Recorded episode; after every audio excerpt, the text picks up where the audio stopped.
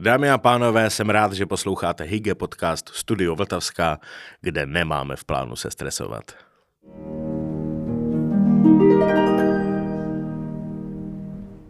Dámy a pánové, na poslední předvánoční podcast jsme si vyrazili na výlet a nacházíme se v nově zrekonstruovaném pavilonu Bohemia na pražském výstavišti. A není náhoda, že se nacházíme zrovna tady – protože mým dnešním hostem je předseda představenstva akciové společnosti Výstaviště Praha, která se stará nejen o pražské výstaviště, ale i o Holešovickou tržnici Tomáš Hýbl. Dobrý den. Dobrý den. Děkuji, že jste přijal pozvání do podcastu Studio Vltavská. A také velmi děkujeme, že můžeme nahrávat zrovna tady v pavilonu Bohemia. Já se vás musím zeptat, co to bylo předtím, než se tento pavilon zrekonstruoval? No, než se zrekonstruoval, tak to byla uh, jenom rozestavěná stavba po mnoho let, ale původně je to restaurace. Původně mm. je to mhm. restaurační pavilon. Uh, byl to vlastně prezentační pavilon plzeňských pivovarů, který vznikl pro účely uh, velké výstavy v roce 1891. A tehdy tohle byla součást marketingu, takže plzeňský pivovar si tu postavil vlastně svůj pavilon, ve kterém prodával pivo, měl tady restauraci a v zásadě ten restaurační provoz se udržel i ty následující roky a jenom v posledních zhruba 10-15 letech už byla budova zavřená a čekala právě na velkou rekonstrukci. A jaké jsou plány do budoucna s tímto pavilonem? No, původní záměr té rekonstrukce byl vlastně vrátit tomu tu podobu té restaurace nebo udělat z toho znovu podnik ale vzhledem k tomu, že tady hned za námi se staví průmyslový palác a bude se ještě dva roky, řekněme, stavět, tak nám to nedávalo úplně smysl. Takže v tuhle chvíli eh, pavilon funguje jako eventový sál, konají si tu malé akce, tiskovky, eh, výstavy, vernisáže nebo nějaké klientské akce a takhle zůstane zatím ještě po dobu několika příštích let a uvidíme, jestli nebudeme tu změnu nějakým způsobem akcentovat, až bude hotový průmyslový palác a ukáže se, že jsou třeba potřeby nějaké jiné. Uh-huh. Blíží se nám Vánoce, velmi rychle už, asi nejvíc stresující období v roce. Jak vy prožíváte tyto vánoční svátky? No já mám asi velkou výhru, že se nenechávám e, okolnostma úplně, úplně strhnout, mm. takže e, nejsem na to jako můj táta, který chodil nakupovat dárky vždycky 23. odpoledne. Ale e, já mám Vánoce rád, je to, jako, je to, je to fajn čas eh, s vidinou nějakého volna, protože samozřejmě pak následuje těch pár dní, kdy jako opravdu do práce nemusíte a nikomu to nevadí. Ale nemám rád velký obchodáky, nemám rád tlačenici s lidma a zároveň neumím vybírat věci na internetu, takže jsem v takové schizofrenní situaci, kdy musím stejně do těch obchodů dojít a něco pořídit, ale tak jako Vánoce u nás už jsou dneska spíš jenom o dětech a vlastně o tom, že pak jsme všichni spolu a že strávíme klidný večer. A účastníte se třeba příprav vánočních nebo vaření a podobných věcí? Jo, ale tak um, upřímně to jako neprožíváme nějak dramaticky, že bychom vyráběli desítky druhů cukroví a uh, muselo všechno být uh, úplně pinklich. Ale je to taková klasika. Uh, schází se rodina, dělá se kapr, uh, máme stromeček samozřejmě. A tak se snažíme zapojovat do toho všichni naraz a já se hrozně snažím vyhnout tomu, aby právě ten stres v tom jako nějak vzniknul. Takže uh, Pravda teda je, že poslední tři roky, protože jsme se vždycky tomu vyhýbali, tak jako strdnatě tomu stresu, že pak jsme zjistili, že nemáme zabalený dárky. A musím říct, že když dohromady máme čtyři děti s partnerkou a začnete balit asi tak v 10 večer 23. tak balíte do 3 do rána 24. A pak to úplně jako ten druhý den není, nejste příliš aktivní, ale e, nevím, já mám pocit, že prostě Vánoce jsou o klidu a o tom si to užít a uh-huh. nepřehánět nic. Jo, tak to si taky myslím.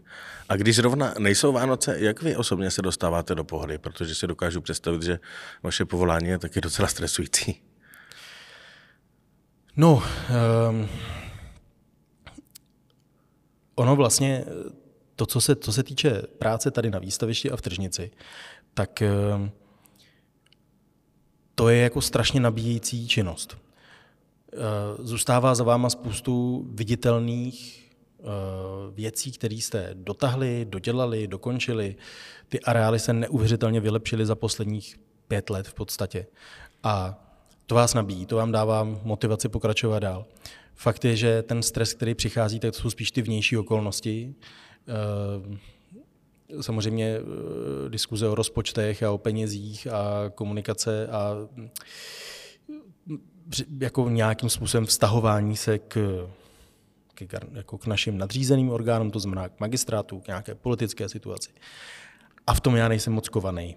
To není moje parketa. Nikdy jsem v tomto oboru jako ne, nebyl, nepůsobil, nemám žádnou zatím svoji ambici osobní.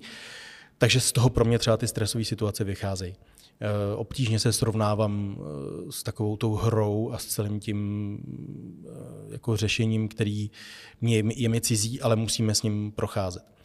A když tohle nastane, tak já vlastně zjišťuju, že teď co nejvíc, co potřebuji, je spát.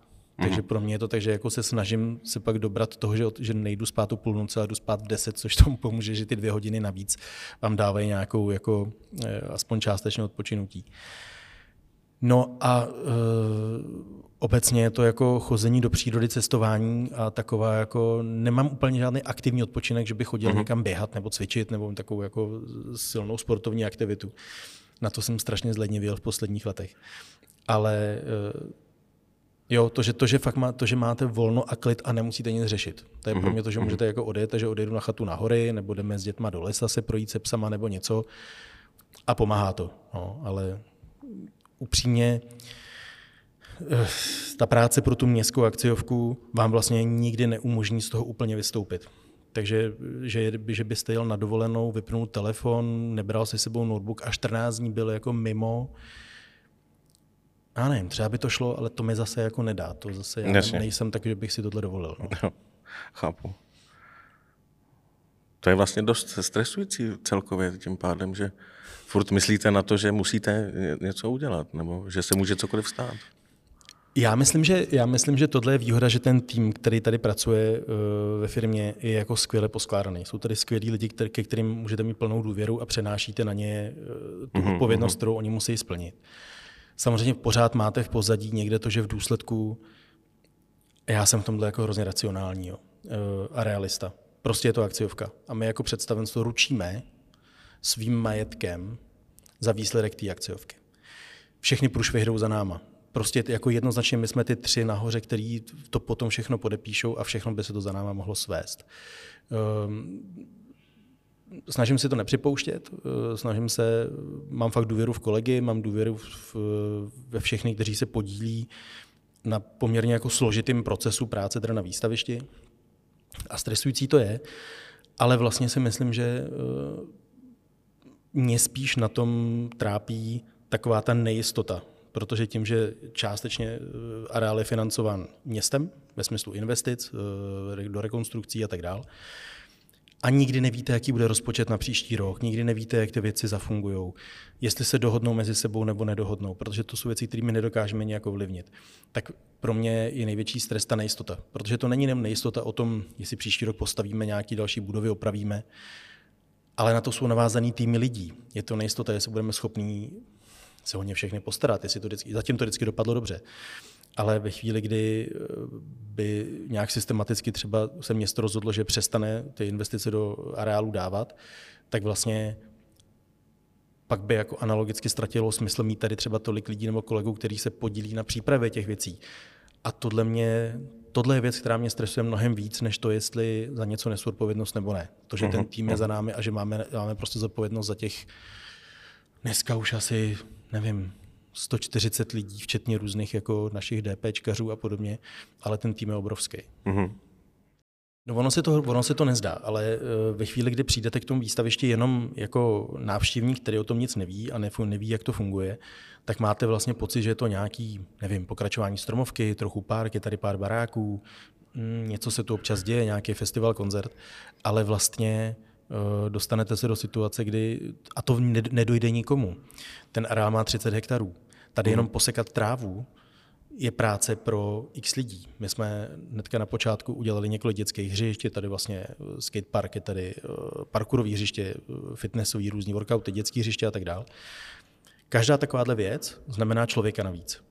Mm-hmm. Protože vy najednou ručíte za to, aby se tam nikomu nic nestalo, ručíte za revize, ručíte za kontroly. To znamená, že každý den tam někdo musí přijít ráno a projít všechny tyhle ty věci. Každý večer to musí někdo projít, pořád to uklízíte, pořád to opravujete, děláte všechny k tomu servisy. A je to veřejná služba. Děláte to proto, aby sem chodili lidi, návštěvníci, aby tu měli nějakou nabídku aktivit navíc, ale nic z toho nikdy nemáte. Takže všechny, jako nám vlastně polovina toho našeho týmu je dneska technický úsek, lidi, kteří jsou údržbáři, správci, elektrikáři, celý ten tým, který se vlastně stará o to, aby ta věc běžela. A nikdy je vlastně jako neuvidíte. To je tým, který je schovaný někde v pozadí. Nejsou to obchodníci nebo produkční, který tady potom běhají při akcích, ale tohle to je to, co se děje v pozadí toho areálu a to, co by návštěvník vlastně neměl ani vidět. To je vlastně to, že vy máte sem chodit a říkat si, ježiš, tady je to pořád pěkný, jak je to možný? No, my to víme.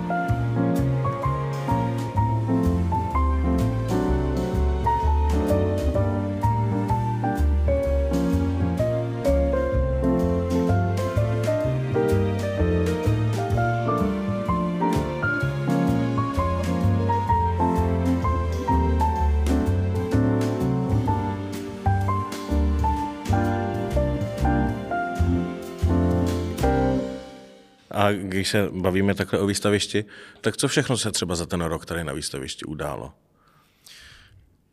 Poslední rok eh, byl poměrně intenzivní, protože se eh, vlastně probíhá nám, celý rok nám probíhá rekonstrukce průmyslového paláce, což je jednoznačně největší stavba, největší stavební činnost, kterou jsme tady kdy v historii asi dělali, v moderní historii, řekněme teda.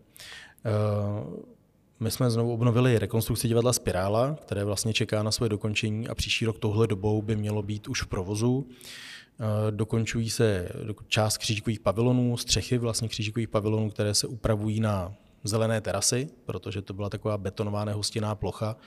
Pavilony samé o sobě už jsou opravené, teďka střechy doděláváme tak, aby na jaře mohli už přijít návštěvníci do vlastně těch zelených, zelených střech. Um, opravovala se budova Lapidária, kde tady se dělali vlastně střechy, vršek fasády, teď se pokračuje druhou částí. Opravilo se samozřejmě spoustu věcí, velmi nenápadných podzemí, kolektory, různé technologické celky, které zase nikdo nikdy neuvidí, nevyfotíte se u toho, ale je to jako nezbytná součást toho areálu, který prostě žije 365 dní v roce.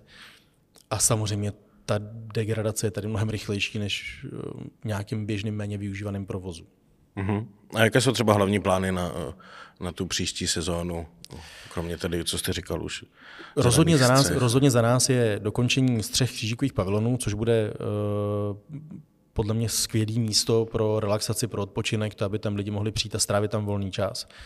Rozhodně je naším hlavním cílem dokončení divadla Spirála, protože to je projekt, který už běží řadu let. Uh, rozběhl se ještě za minulého představenstva, eh, nese sebou spoustu obtíží, to je jako komplikovaný provoz ehm, a pro nás technicky rozhodně nejsložitější budova, kterou v tuhle chvíli vlastně realizujeme. Přece je to divadelní provoz s kompletní divadelní technikou, technologií, takže to je jako eh, atyp v tom smyslu všech ostatních budov, které tady máme. A připravuje se spoustu projektů, protože, eh, jak, si, jak se říká, kdo je připraven, není překvapen, takže eh, my projektujeme, snažíme se projektovat dopředu věci, které víme, že bude nutné zpracovávat třeba v příštích letech. A pak zase s nimi chodíme na město a vlastně říkáme, tak tady bychom vám rádi představili to, co bychom potřebovali. Záleží na tom městě, jestli ty, prostředky do toho vloží, protože celé výstaviště je v majetku města, takže město musí dělat tu investici. My to pro město spravujeme a navrhujeme tyhle ty řešení. No.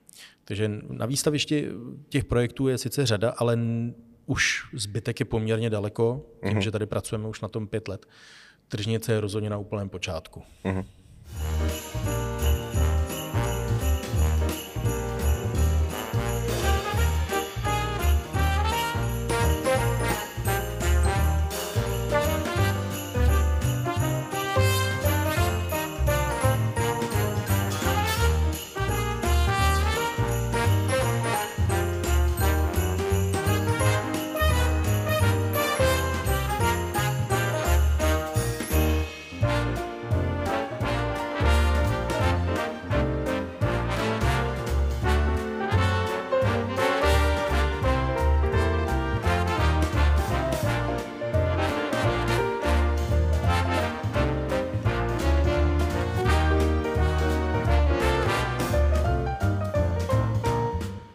Ještě teďka trošku odbočím eh, směrem k Vltavské filharmonii, která bude jednou nedaleko stát. Jaké máte očekávání z pohledu třeba rozvoje území tady v Holešovicích? No já se domnívám, že eh, tahle část eh, Prahy je rozhodně jedním z těch území, který se rozvíjí nejbouřlivěji, řekl bych. A teď jsou na velkém počátku, protože o celém tom území od Vltavské až k Holešovickému nádraží se vlastně mluví už roky. O tom, že to projde nějakým developmentem, že co všechno vznikne. A myslím, že teď se k tomu hodně blížíme. Vltavská filharmonie se projektuje, nebo respektive běží ta část že jo, projekční. Um, co se týče plochy mezi zátory a bubnami, nebo bubny, je taky vlastně připravený development. A to území čeká obrovská změna. Uh, obrovská změna, jak v, jak si v přítomnosti těch nových obyvatel, protože těch přibyde několik desítek tisíc, tak samozřejmě i v nabídce a ve spektru služeb, které se tu objeví. A myslím, že to sebou zároveň ponese ale i hodně zvýšené nároky třeba i na nás, na ty volnočasové aktivity, na, to, na tu nabídku vlastně toho, co se tu těm obyvatelům dá nabídnout, protože stromovka tady zůstane, ale rozhodně se nezvětší. A ten park už dneska je na hraně své kapacity, myslím, že to je návštěvnost v milionech lidí ročně. U nás je to asi podobný, když budeme se bavit o zoo, tak jednoznačně to je jako to spádový území pro tuhle tu část eh, zase už má svoje limity. A je to urbanisticky strašně zajímavá věc. Nás baví, že jsme tak u toho propojeně, protože výstaviště a tržnice vlastně jsou přesně napříč přes tohle rozvojové území.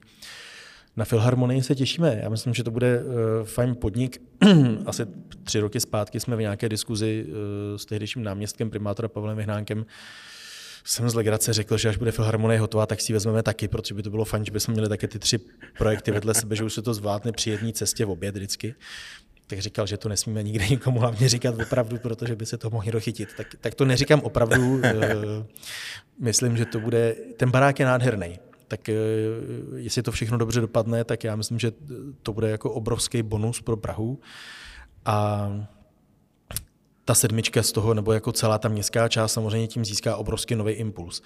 Fakt ale je, že je potřeba o všech těchto těch areálech, a jedno, jestli je to tržnice výstaviště nebo Vltavská filharmonie, uvažovat jako o jednoznačně objektech jako celoměstského významu nebo celorepublikového vlastně. To nejsou vytržené věci z kontextu, pracuju s tím, jasně, jsou tady zrovna teda v oblasti Prahy 7, ale uh, základ je, že je to opravdu pro všechny. Že to je, ta cílovka naše se neváže a nebude to rozhodně u Filharmonie, to je rozhodně celostátní jako význam. Tak uh, věřím tomu, že to strašně pomůže rozvoji Prahy, i tu potřeby po stránce turismu, po stránce vůbec jako návštěvnosti, tak věřím tomu, že to bude fajn. Já taky. A jaký třeba máte vztah eh, k hudbě? Co posloucháte? Ježíš, no to je... Eh, děti se mi vždycky smějou, protože když na tom autorádiu vám také svítí ty panílky, tak je to... No, já jsem vyrostl na Suchém Šlitrovi, protože mm. můj táta poslouchal jako Suchého Šlitra a Semafor, takže já jako mám takovou tu českou, eh, ani nevím, jak to nazvat, jako stylem, protože to není jako pop music, ale možná, jo, to je jako šedesátková, že? A, eh, takže já mám, já mám eh, v autě Radio Beat, protože prostě mám rád rock a mám rád takovou tu klasickou jako rockovou hudbu. Mám tam country radio, protože jsem prošel dětským oddílem, takže jako jsem vlastně částí svý duše folkař a baví mě takový ty Vlast Redl a podobný, to je jako moje krevní skupina. Pak mám Radio Spin, protože mě strašně baví uh, hip-hop a baví mě rapové věci. No a pak mám Radio Klasik a Radio Žurnal, protože to mi tak jako doplňuje tu, doplňuje tu sekci. Takže vážní hudbě se rozhodně nebráním. Nejsem v tom rozhodně znalec. Není to tak, že bych dokázal vám tady odcitovat uh, skladatele a jejich skladby a věděl bych co a jak. Ale uh, dává mi smysl. Baví mě, umím jí poslouchat. Není to tak, že bych jako byl úplně z toho zrozený. Nejsem operář, to ne, ale jako klasická hudba prostě to v tom jsem v pohodě. Ale ta škála fakt sahá od klasické hudby přes folk eh, k nějakému hard rocku až tomu po nějaký jako rap a podobné věci. No. Ano, je to takový zajímavý pelmel. Jo, jo, jo. Třeba hodně lidí se tomu country brání a mě to taky nějak nevadí zrovna. Jo, a já myslím, že, to je, že je to jako stejně jako s každou muzikou. Jo. Můžete si prostě vybrat uh, nějakou jenom škálu nebo jen, jenom část toho uh, té oblasti. Takže za mě klasická americká country, to mi jako vlastně nic moc neříká, ale na druhou stranu, když slyšíte Krise Christophersna nebo, nebo prostě um, starého Johnnyho Cache, tak to je vlastně jako americká country, ale je to jako neuvěřitelný. To má takový náboj a takovou sílu. Já se úplně ztrácím v současné moderní hudbě. Vůbec, vůbec nerozeznávám od sebe ty jednotlivé lidi a přijde mi, že posledních deset let zpívají všichni úplně to stejný. Mám dokonce pocit, že to musí být jeden člověk, jako, protože to teda vůbec nechápu, jak by to někdo mohl rozlišit.